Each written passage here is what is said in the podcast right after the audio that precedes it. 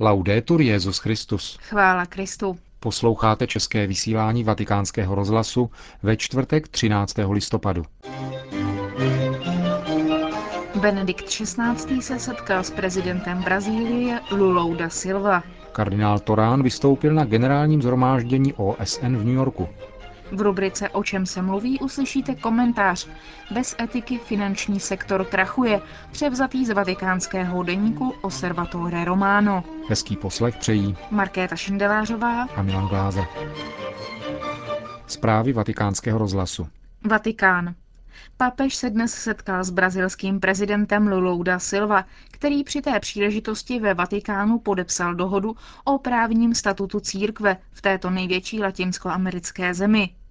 Benedikt XVI. se v rozhovoru s prezidentem Brazílie zastavil u různých aspektů soudobé situace v Brazílii, zejména u její sociální politiky, která má za cíl zlepšit životní podmínky mnoha lidí, kteří žijí v chudobě a na okraji společnosti a favorizovat základní postavení rodiny v boji proti násilí a sociálnímu úpadku. Obou straně byla zdůrazněna spolupráce mezi církví a státem, pokud jde o prosazování morálních hodnot a obecného blaha nejen v této zemi, ale také v Africe. Po připomenutí návštěvy svatého otce v Brazílii z května loňského roku u příležitosti pátého generálního zasedání episkopátů Latinské Ameriky a Karibiku v Aparesidě bylo vysloveno potěšení z podepsání dohody mezi svatým stolcem a Brazílií. Dohoda zaručuje právní subjektivitu církve a plnění jejího apoštolského a pastoračního poslání. Během podpisu této dohody arcibiskup Mamberti, sekretář pro vztahy se státy, vyjádřil důvěru v to, že dnešní podpis dohody přinese nejen upevnění svazků mezi Svatým stolcem a Brazílií, ale bude k duchovnímu a materiálnímu prospěchu všech obyvatel země a přispěje k řešení velkých problémů, které sužují lidstvo. Historické setkání svatého otce a prezidenta Brazílie ve Vatikánu za účelem podpisu dvoustranné dohody komentoval pro vatikánský rozhlas papežský nuncius v Brazílii Monsignor Lorenzo Baldisseri. Je to první návštěva prezidenta Luli ve Vatikánu a v tomto smyslu je historická. A historická je také proto, že se podepisuje dohoda, která byla již dlouho žádaná a očekávaná. Historická je však i zmíněná dohoda sama, protože přináší určitou novinku do vzájemných vztahů mezi Svatým stolcem a ostatními státy. Poprvé se totiž v podobné dohodě otevírají dveře také jiným náboženským vyznáním tím, že je kladen důraz na náboženskou svobodu. Mluví se v ní například nejen o výuce katolického náboženství, ale také jiných náboženských vyznáních. Znamená to, že jako katolická církev potvrzujeme v první řadě náboženskou svobodu a také povinnost státu zasahovat a upravovat tuto oblast v pozitivním smyslu slova. Potvrzuje se tak důraz na to, že tzv. laicita státu musí být pozitivní. Stát nesmí být ideologický, ale neutrální. To znamená, že má stanovovat určité předpisy a zaručovat tak tuto službu. Je třeba potvrdit, že náboženství je hodnotou a tato hodnota má být státem garantována. Říká monsignor Baldisseri, apoštolský nuncius v Brazílii v souvislosti s dohodou, kterou dnes podepsali Brazílie a svatý stolec. Dnes je potřeba předefinovat koncept zdravé laicity, aby se zdůraznila autonomie a zároveň společná zodpovědnost za rozličné části společnosti, zdůraznil dnes Benedikt XVI. v promluvě k novému velvyslanci republiky San Marino u svatého stolce, panu Sante Kandučimu, který dnes papeži předal své pověřovací listiny. Tato zdravá laicita státu, vysvětlil Benedikt XVI., zahrnuje to, že každá časná skutečnost se bude řídit vlastními normami, které ale nemohou opomíjet etické normy, jejíž základ spočívá v samotné přirozenosti člověka, když katolická církev prostřednictvím svých pastýřů apeluje na hodnotu některých základních etických principů zakořeněných v křesťanském dědictví Evropy, zahrnující soukromý a ještě více veřejný život, je vedena přáním zaručit a podpořit neporušitelnou důstojnost osoby a opravdové dobro celé společnosti. Ve Vatikánu začala třídenní konference na téma pastorační péče o nemocné děti. Pořádá ji Papežská rada pro pracovníky ve zdravotnictví a dnes ráno ji zahájil její předseda Javier Lozano Baragán. Doprovázet nemocné dítě do boží blízkosti, aby vnímalo působení Ducha Svatého, aby poznalo, že utrpení je příležitostí poznat evangelium. To byly některé body, u kterých se zastavil kardinál Baragán ve své úvodní řeči. Připomněl, že je mnoho situací, v nichž děti trpí. Zmínil mimo jiné ozbrojené konflikty nebo země, kde vládne extrémní chudoba, jež je hlavní příčinou dětských nemocí. New York. Náboženství, nehledě na slabosti a spory jejich vyznavačů, jsou posly smíření a pokoje. Zdůraznil včera kardinál Jean-Louis Torán, předseda Papežské rady pro mezináboženský dialog na půdě Organizace spojených národů, kde se konalo setkání na téma Kultura pokoje. Inicioval ho saudsko-arabský král Abdullah a účastní se ho představitelé více než 70 zemí, například Bahrajnu, Pakistánu, Libanonu, Palestiny a Izraele, Spojených států amerických, Velké Británie nebo Francie. Jak vysvětlil Terry Roth Larsen z generálního sekretariátu OSN, největšímu arabskému deníku Al-Hayat, Saudský král zaslal generálnímu tajemníkovi OSN Ban Ki-moonovi prozbu o podporu jeho snahy přispět k mezinárodnímu smíru a harmonii mezi náboženstvími.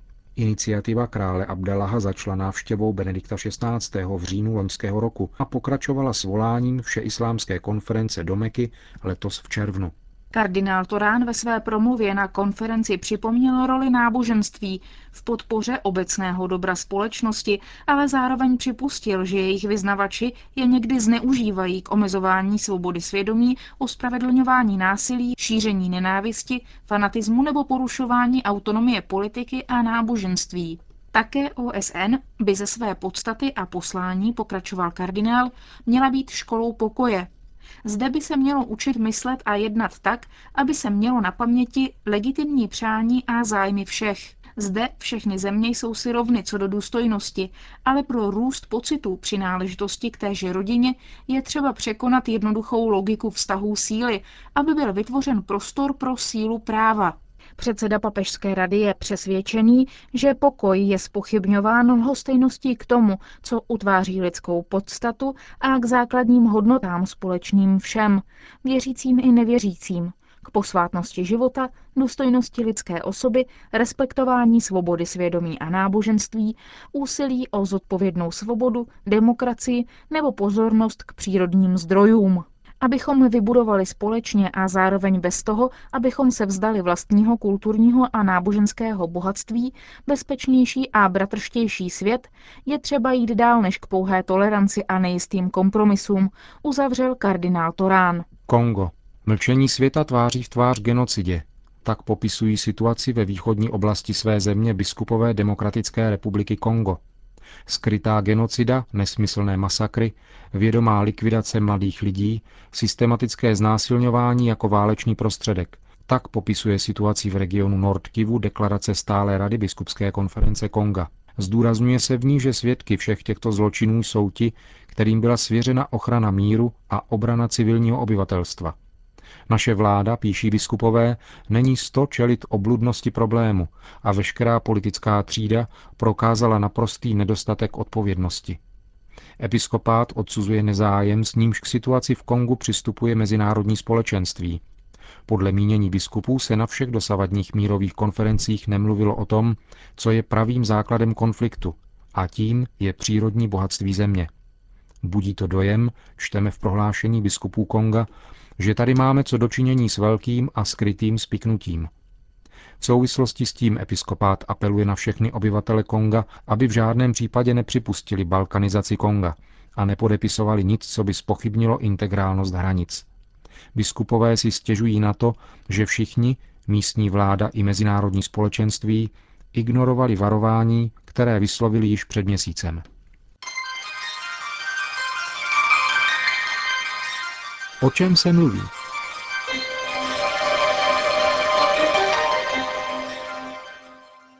Bez etiky finanční sektor krachuje. Komentář převzatý z vatikánského deníku Osservatore Romano napsal Ettore Gotti Tedeschi. Slýcháme, že rizika globálního finančního sektoru a jejich důsledky nebylo možné předvídat. Pravda to však není. Za to platí, že prognózy těchto rizik vyplývají z určitých morálních předpokladů. Proto byly přehlédnuty a znemožněny. Finanční sektor se snažil vyvolávat dojem, že je obdařen jakousi morální autonomií. A výsledky jsou nyní na očích všem. Již před 30 lety se vědělo, že je nemožné zajistit udržitelný ekonomický rozvoj, blíží-li se demografický růst nule. Byly kladeny otázky, zda je logické a etické nabízet iluzi rozvoje založeného pouze na růstu spotřeby jednotlivců. Zda je logické a etické hradit růst sociálních výdajů, důchody a zdravotnictví růstem spotřeby a vyvolávat tak zvyšování daní. Zda je logické a etické transformovat šetřili na dlužníky. Zda je logické a etické vnutit globalizovanému člověku, aby šel hledat práci daleko od svého domova.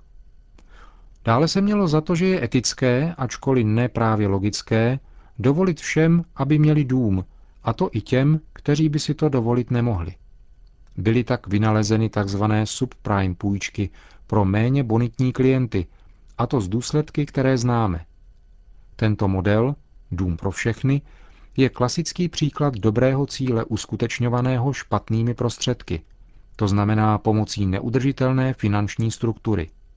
Kladla se tedy otázka, zda je etické financovat tento model úsporami občanů a jejich investováním do nesrozumitelných finančních produktů. A nabízela se otázka, zda je logické a etické připustit, aby banky přijímaly konkurenční modely koncentrované na růst hodnoty akcií a byly tak nuceny vytvářet krajní rizika s minimální průhledností jen proto, aby dokazovali růst zisků. Otázek tedy bylo mnoho. Odpovídalo se na ně však dalšími otázkami, jako například, co s tím má co dočinění etika a jaká etika vůbec. Nyní se ovšem vynořila další otázka. Kolik bude tento etický deficit stát? Po iluzích o bohatství uplynulých let bude prvním důsledkem to, že po určitou dobu, dokud nebude uhrazen vyprodukovaný schodek, budou banky méně investovat do ekonomického sektoru, který pak bude méně produkovat a méně platit. Budeme méně spotřebovávat a méně ušetříme. Budeme zkrátka žít chuději. Kromě toho budeme nuceni přijmout určitou formu státního dohledu za pomoci opatření, která budou přijata. To je větší daně a inflace, menší úrokové sazby, pravděpodobně pod mírou inflace, a která budou představovat určitou skrytou daň z převodu majetku. Je tedy na místě výzva Benedikta XVI.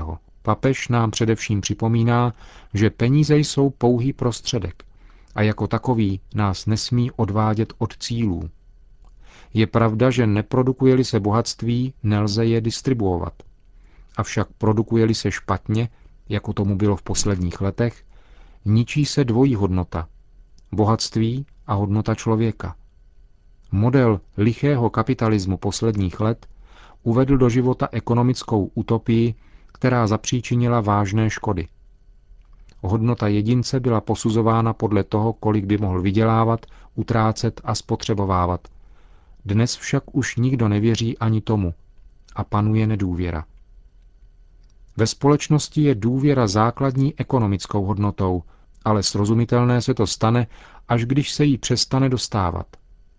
Důvěra se zakládá na etickém jednání činitelů a produkuje zkvalitnění konkurence, věrohodnosti, motivace a spolupráce.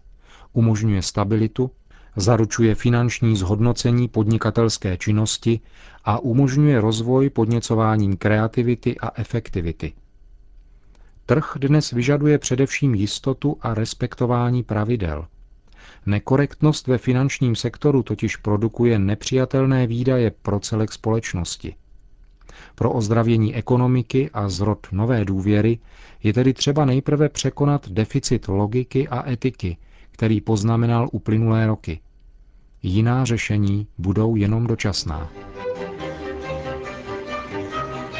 Komentářem Ettore Gotti Tedesky končíme české vysílání vatikánského rozhlasu. Chvála Kristu. Laudetur Jezus Christus.